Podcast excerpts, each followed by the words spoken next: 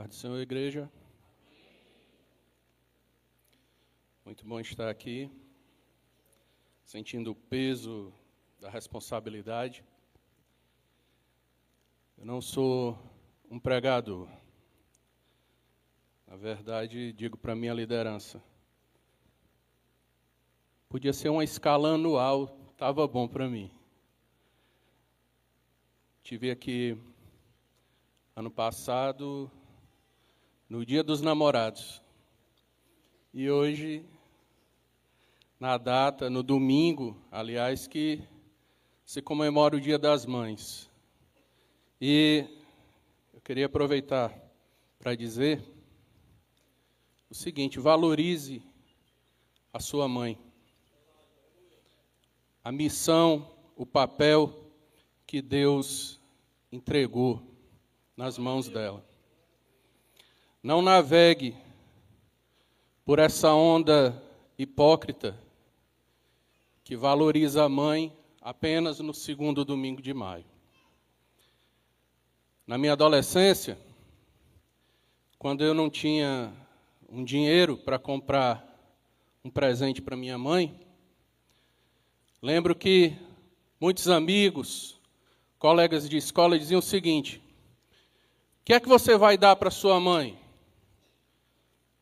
E eu dizia: eu vou dar tudo, menos desgosto na vida. Mas, vamos ao texto. Hoje, culto de missões. Convido você a abrir a Sagrada Escritura. Vamos fazer uma leitura do texto sagrado. Segunda Epístola de Pedro, capítulo 3 versículo 9. Segunda Epístola de Pedro, capítulo 3, versículo 9.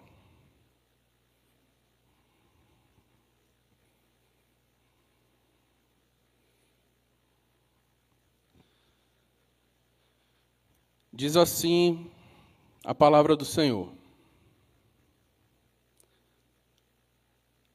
Não retarda o Senhor a sua promessa, como alguns a julgam demorada.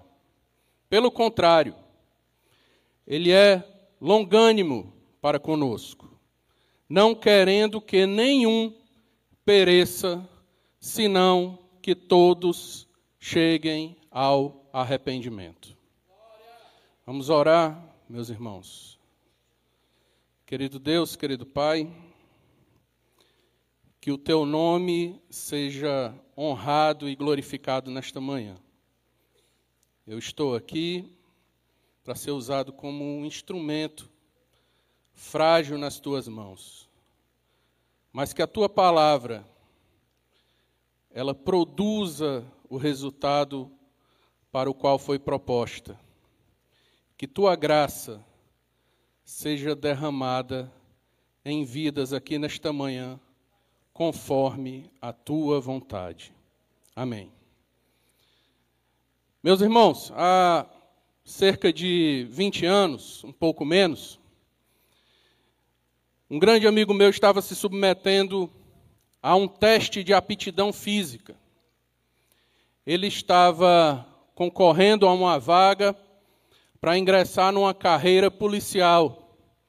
Estava num teste de aptidão física, numa corrida longa. E, apesar de ter treinado bastante, de ter se preparado, no meio da corrida, no meio do percurso, na hora da prova, ele caiu. Caiu feito um pacote. O médico correu, viu lá os sinais vitais. O avaliador correu também com a prancheta na mão. E o médico disse: está vivo, mas está só vivo. E o avaliador disse: então ele vai desistir. Já vou assinar aqui. Mais de longe, na arquibancada do estádio, ele escutou que alguém gritava desesperadamente e dizia assim: Não desiste, continua, levanta. E aquilo ecoou nos ouvidos dele, ele disse que foi, naquele momento, tomado por uma energia que ele não sabe explicar. E ele, deitado mesmo, levantou a mão e disse: Eu vou continuar. O médico disse: Você não vai aguentar. Ele disse: Me dê uma chance. Se levantou, completou a prova e foi aprovado. Meus irmãos, nós temos uma característica muito grande, muito forte, inerente a nós de julgar as pessoas, especialmente pela aparência ou pela condição, seja na atividade missionária ou no nosso dia a dia. E na Bíblia nós nos deparamos com muitas situações, com muitos relatos de pessoas a quem Deus proporcionou mais uma chance. Em toda a Bíblia, nós percebemos isso. Que Deus concede uma chance a alguém para que o nome dele, o nome de Deus, seja glorificado. E eu costumo chamar de pessoas, pessoas descritas na Bíblia. Porque alguns chamam personagens. Eu chamo pessoas. Porque eu tenho a Bíblia como um, um registro histórico. E muito mais do que isso. A Bíblia é a palavra de Deus. É isso que nós dissemos todo mês, quando nós recebemos pessoas aqui na igreja que intencionam congregar conosco. Olha, você vai congregar numa igreja que tem a Bíblia como a palavra de Deus. Toda a Bíblia. Ela não contém porções da palavra de Deus, ela é a palavra de Deus. Então, o que você carrega debaixo do braço, porta aí no um smartphone, não é a lenda do Saci Pererê ou da Caipora. É a palavra de Deus. Fique ciente disso.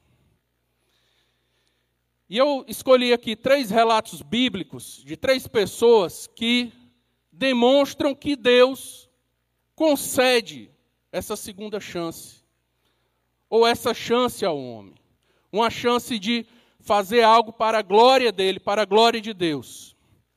E o primeiro desses relatos está registrado no livro de Juízes, a partir do capítulo 13. Nós vemos alguém, uma pessoa bastante conhecida por muitos, por nós, que é Sansão. O nascimento de Sansão foi resultado de um milagre. A esposa de Manoá, seu pai, era estéril.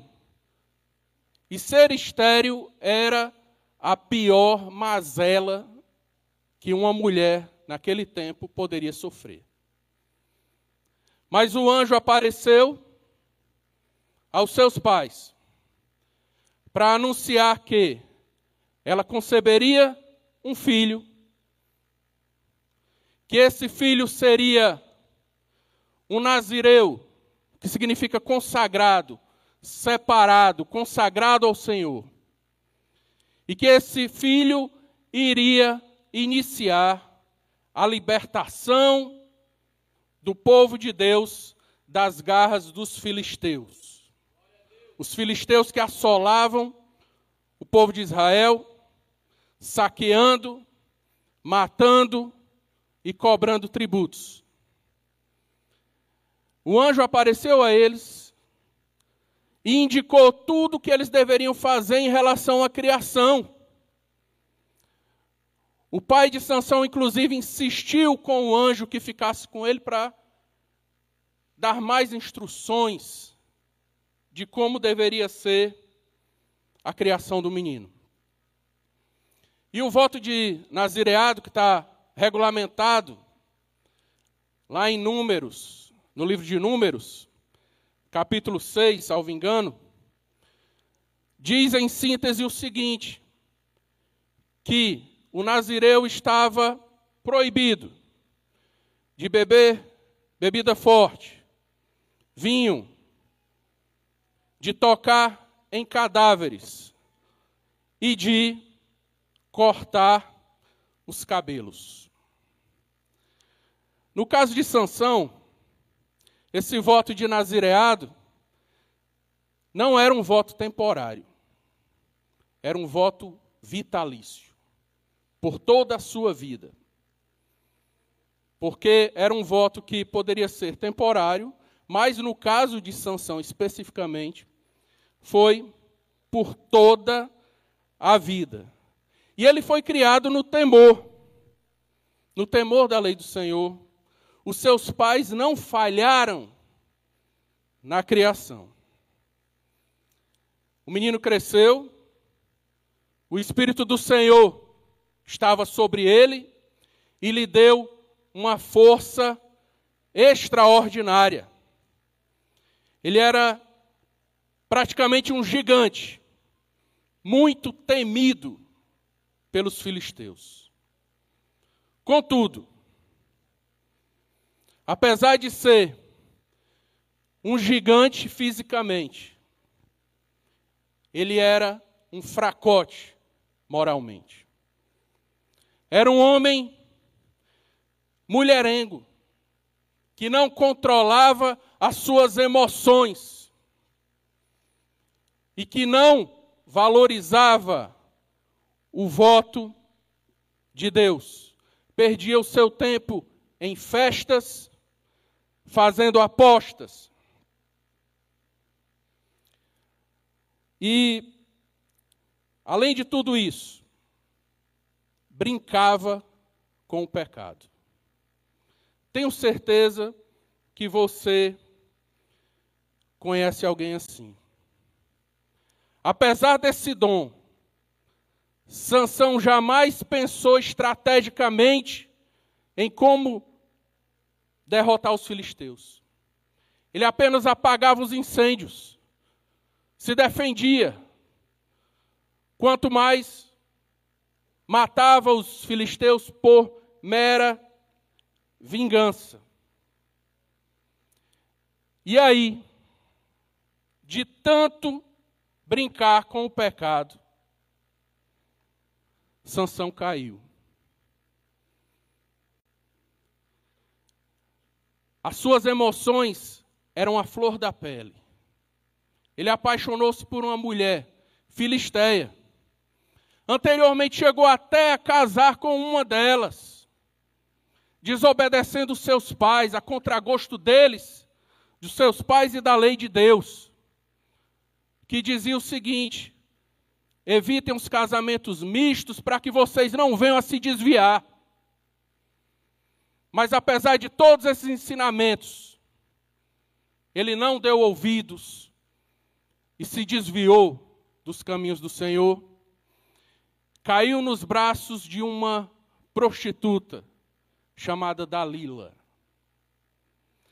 Dalila foi contratada pelos líderes dos filisteus para arrancar de Sansão o segredo da sua força.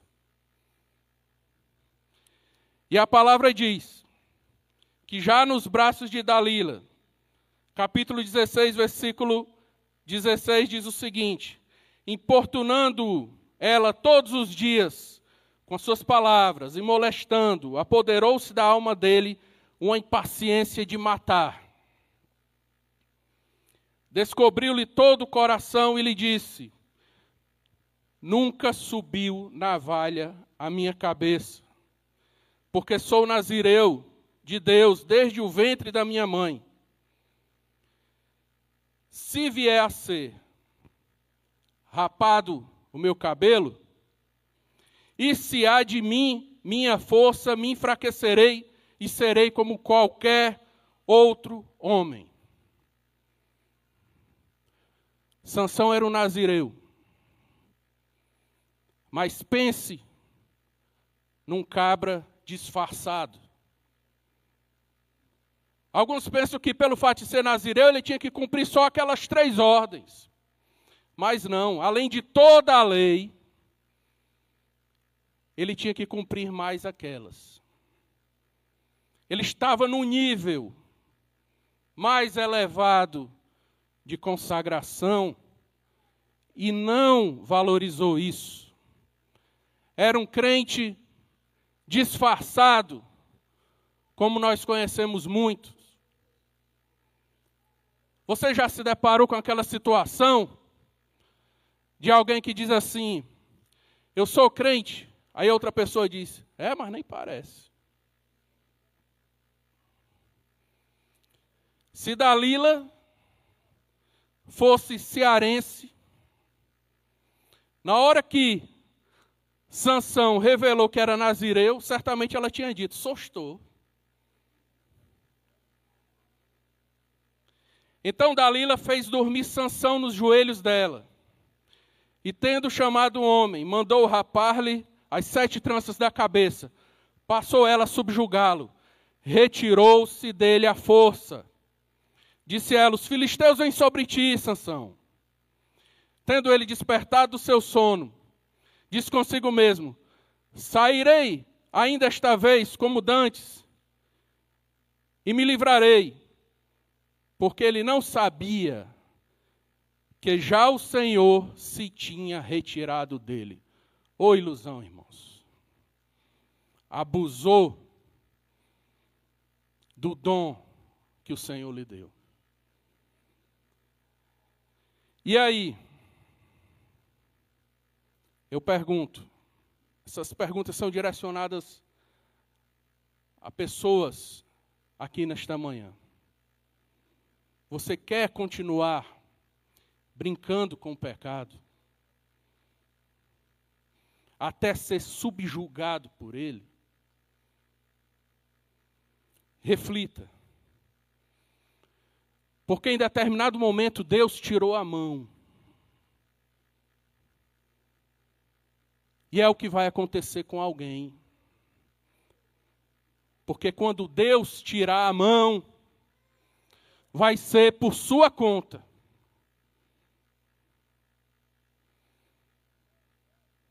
Quer pecar? Então suporte as consequências do pecado. Então os filisteus pegaram nele, lhe vazaram os olhos e lhe fizeram descer a Gaza, amarraram-no com duas cadeias de bronze e virava o moinho do cárcere. Teve os seus dois olhos perfurados e agora vivia como escravo, girando o moinho. Mas a esperança começou a brotar. E os seus cabelos começaram a crescer. Deus estava trazendo um renovo, como ele traz a muitos atualmente. O cabelo da sua cabeça, logo depois de ser rapado, começou a crescer de novo. Então os príncipes dos filisteus se ajuntaram para oferecer grande sacrifício ao deus Dagon, para se alegrarem e diziam: Nosso Deus nos entregou nas mãos a Sansão, nosso inimigo. Alegrando-se o coração, disseram: Mandai vir Sansão para que nos divirta. E trouxeram Sansão do cárcere, o qual se divertia, quando fizeram estar em pé entre as colunas. E aí Sansão pediu ao carcereiro: Me posicione entre as duas colunas de modo que eu possa tocá-las. E naquele momento, depois de cair em si, Sansão clamou a Deus. E orou: Senhor, peço-te que te lembres de mim e dá-me força só esta vez, para que me vingue dos filisteus, ao menos por um dos meus olhos. Abraçou-se, pois, Sansão com duas colunas do meio, que sustinha a casa, e fez força sobre elas, e com a mão direita e com a esquerda na outra. Morra eu com os filisteus, disse ele. Inclinou-se com força. A casa saiu, caiu sobre os príncipes e todo o povo que nela estava. E foram mais os que matou na sua morte do que os que matara em vida. Quando Sansão caiu em si, ele orou e clamou a Deus. E Deus lhe deu mais uma chance para que o propósito de Deus fosse cumprido naquela ocasião. Deus te dá uma chance. Deus nos dá uma chance. Todos os dias. E muitas vezes não percebemos. No segundo relato,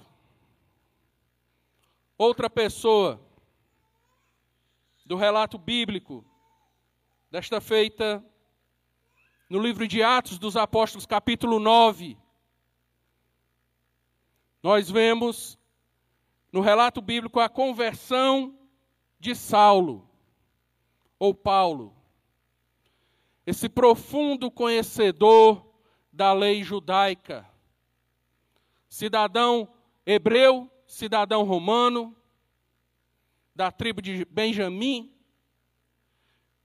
extremamente versado nas Escrituras, conhecedor profundo da retórica,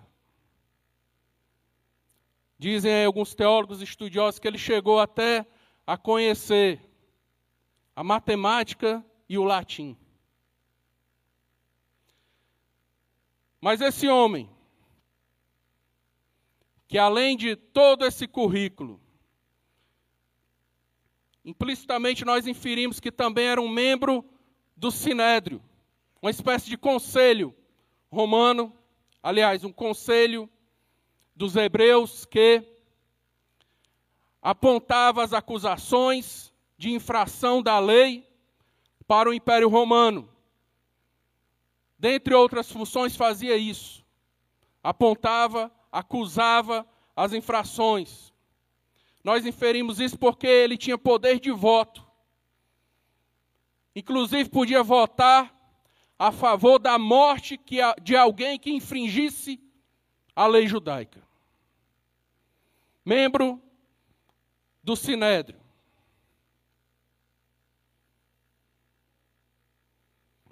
Contudo, esse homem era um fanático,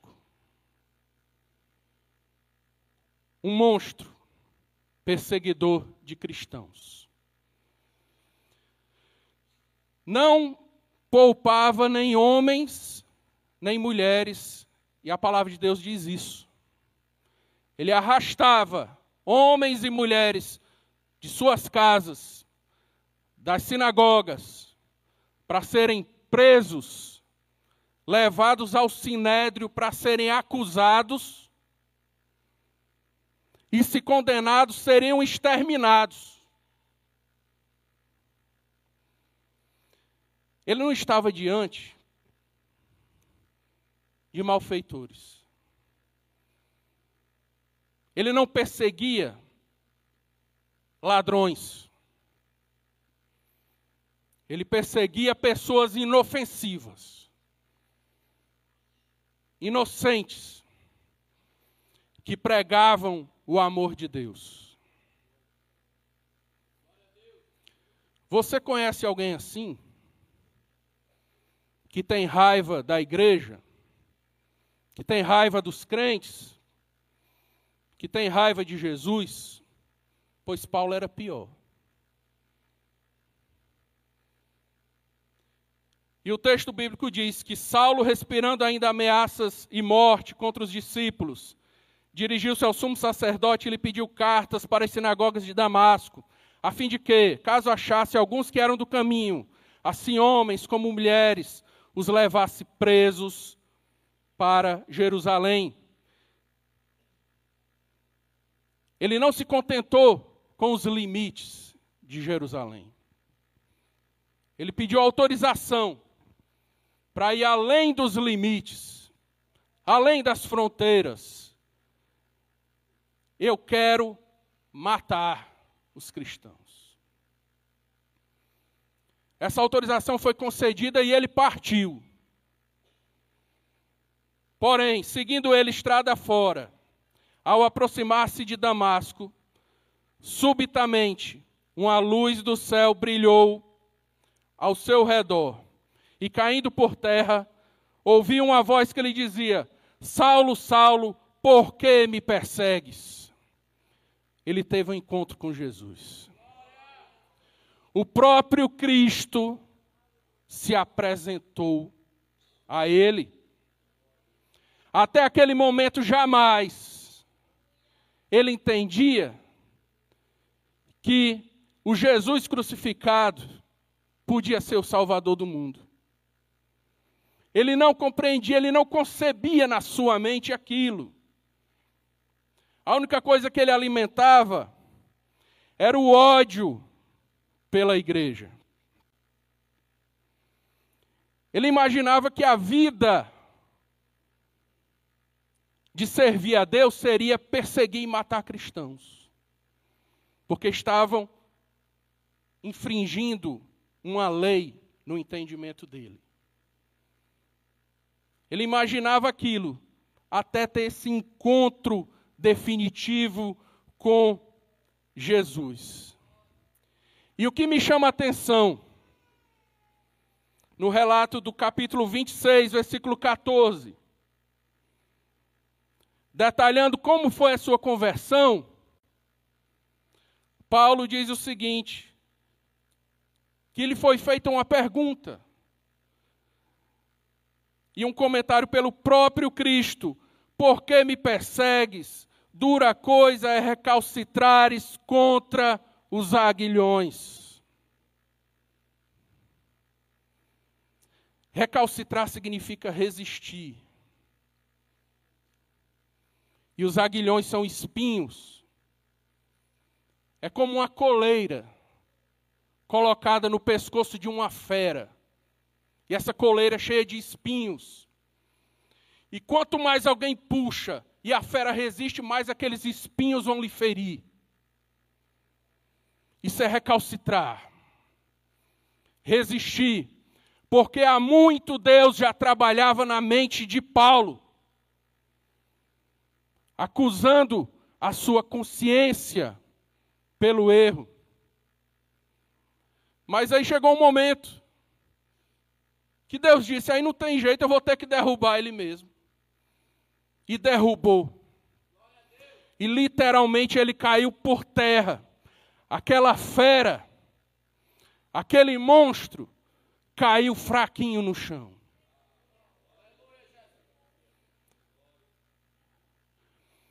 Quem és tu, Senhor? Eu sou Jesus, a quem tu persegues. Isso nos dá um alento, um alívio, porque sabemos que se alguém persegue a igreja do Senhor, está tá perseguindo o próprio Cristo. E aquele encontro foi definitivo. Pergunto a você: por quanto tempo você vai continuar insistindo no pecado? Ou você quer que Cristo também te derrube, como fez com Paulo? Aquele perseguidor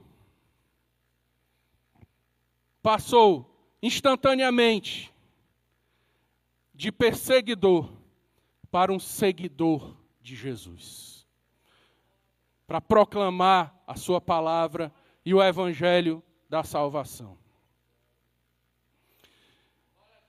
Deus lhe concedeu uma chance. Uma chance de mudar o rumo, de mudar a sua trajetória, de ser alguém diferente. Ele fez com Paulo, ele faz com cada um de nós. E por fim, um outro relato que se encontra no Evangelho de Lucas, capítulo 23. Evangelho de Lucas, capítulo 23. Nós lemos no capítulo 23 do Evangelho de Lucas que Jesus foi crucificado, condenado à morte, morte na cruz, e foi crucificado entre dois malfeitores. O inocente no centro e os ladrões, uma à direita e uma à esquerda. A crucificação ou crucifixão foi uma pena de morte instituída pelos romanos e que levava ao condenado não só a morte por derramamento de sangue, mas a morte por exaustão, pela exposição prolongada ao sol, forçando os músculos, sem resistência, com desidratação e, acima de tudo, o objetivo dos romanos, além de causar sofrimento, era causar humilhação nos últimos momentos de vida do condenado. E Jesus, o Rei dos Reis, estava ali entre dois malfeitores. E um deles disse o seguinte: Se tu és rei, desce da cruz e salva a nós também. Meus irmãos, nós não fomos, eu não fui melhor do que aquele malfeitor.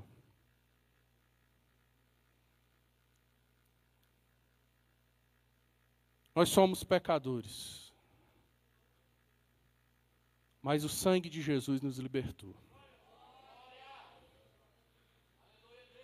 Aquele homem seguiu o embalo da multidão que zombava de Jesus. E ele estava buscando uma libertação meramente física. Desce, nos salva. Eu vou sair daqui, eu já. Isso eu estou dizendo implicitamente.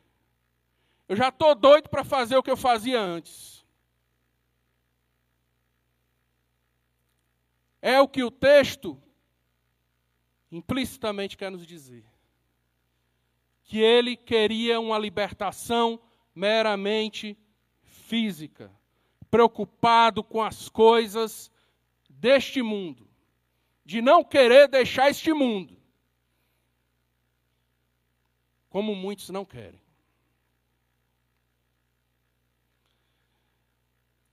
Contudo, não é o remorso que produz salvação. Não é a dor pelo pecado que nós chamamos de remorso que produz a salvação. O que produz a salvação é o arrependimento e a fé. Porque o arrependimento ele predispõe uma mudança radical de atitude esse voltar-se para Deus e fechar a porta do pecado para nunca mais.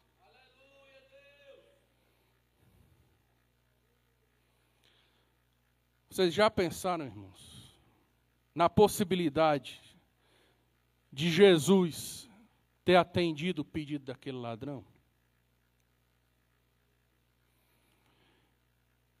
Se ele tivesse atendido ao pedido daquele ladrão, nós é que estaríamos perdidos, sem salvação.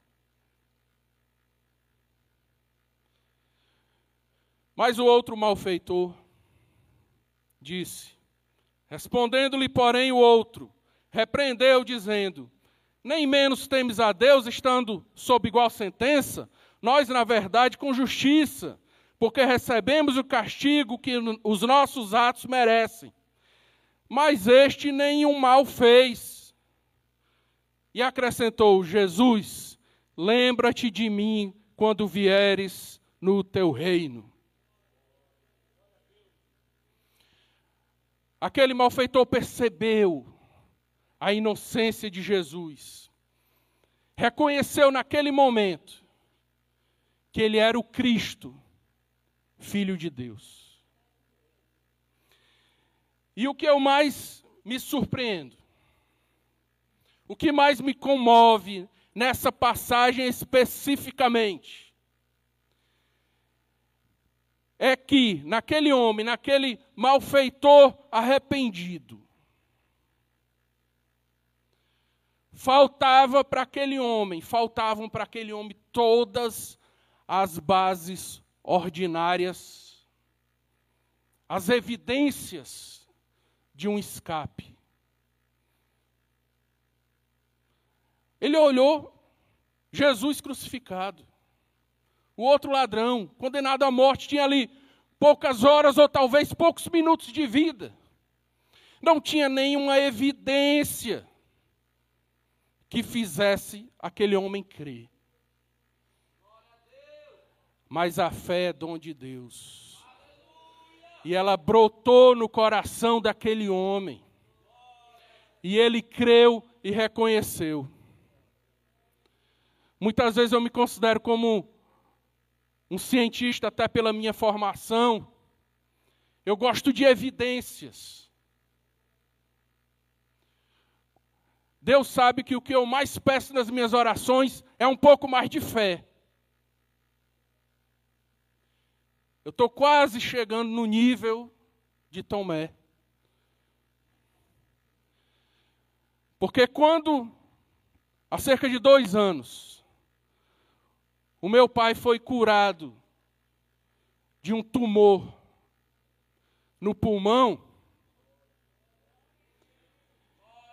e que o tumor desapareceu e o médico disse: foi feita uma cirurgia muito bem feita, porque está muito bem cicatrizada. Meus irmãos, Deus é poderoso. E quando, e quando o médico disse isso, eu querendo as minhas evidências, eu disse: manda o exame que eu quero ver. Mas Deus é bom. Então, meus irmãos, aquele arrependimento, aquela fé, gerou uma instantânea salvação naquele malfeitor. E Jesus respondeu: Em verdade te digo que hoje estarás comigo no paraíso. Não é amanhã, é hoje. Não é outro dia, não é em outra época, é hoje.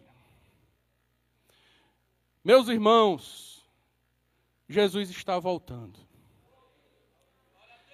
Ele também quer dar para cada um de nós uma chance de mudar, uma chance de fazer diferente. Saiba que, quando nós nos apresentamos diante dele, com algum mérito, se achando merecedores de alguma coisa, nós não obtemos a graça. Mas a graça divina só é derramada em cada um de nós no momento em que nós percebemos que nós somos pecadores, indignos, cheios de defeito e que precisam ser consertados por Jesus. Então eu queria saber, nesta manhã, Você que ouviu essa palavra, se você quer ter a graça de Deus derramada sobre a sua vida, se você quer seguir a Jesus, receber a Cristo como Senhor e Salvador da sua vida. Se você tem esse desejo, vem aqui à frente que nós queremos orar por você. Saiba que Deus está te chamando. Ele quer te dar uma nova vida, quer te dar uma chance de fazer algo diferente. Alguém para Jesus nessa manhã?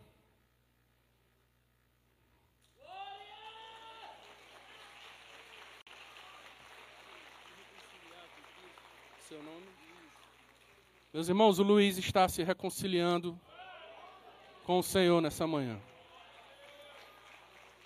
Você que nos vê pelo YouTube, nos acompanha pelo YouTube, também tem condição de acessar o link ou escrever nos comentários dizendo: Eu quero Jesus. Você tem essa oportunidade também.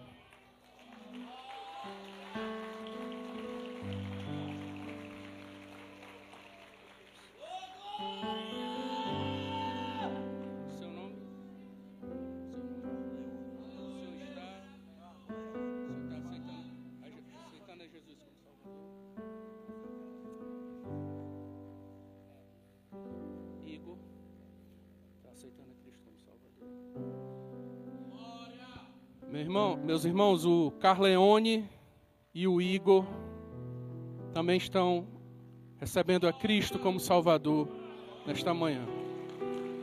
E a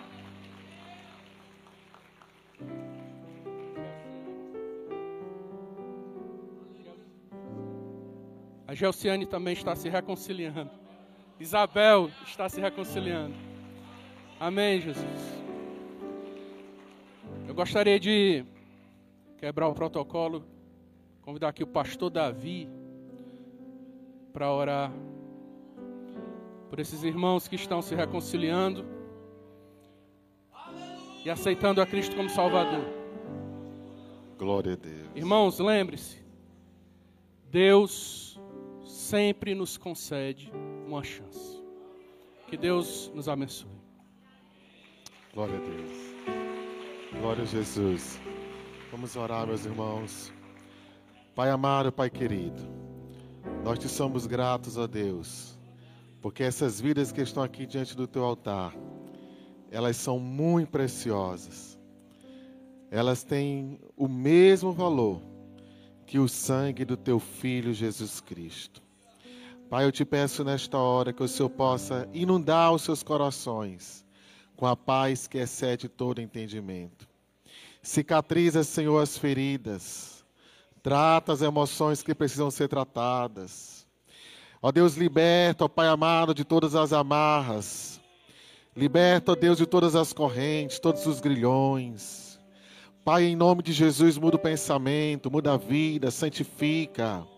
Abençoa seu casamento, abençoa a família, abençoa os projetos. Ó Deus, que tudo agora, Pai, deste dia em diante, tenha o Senhor como líder, como condutor, como chefe, como general, como bom pastor, para guiar, para dirigir, para instruir.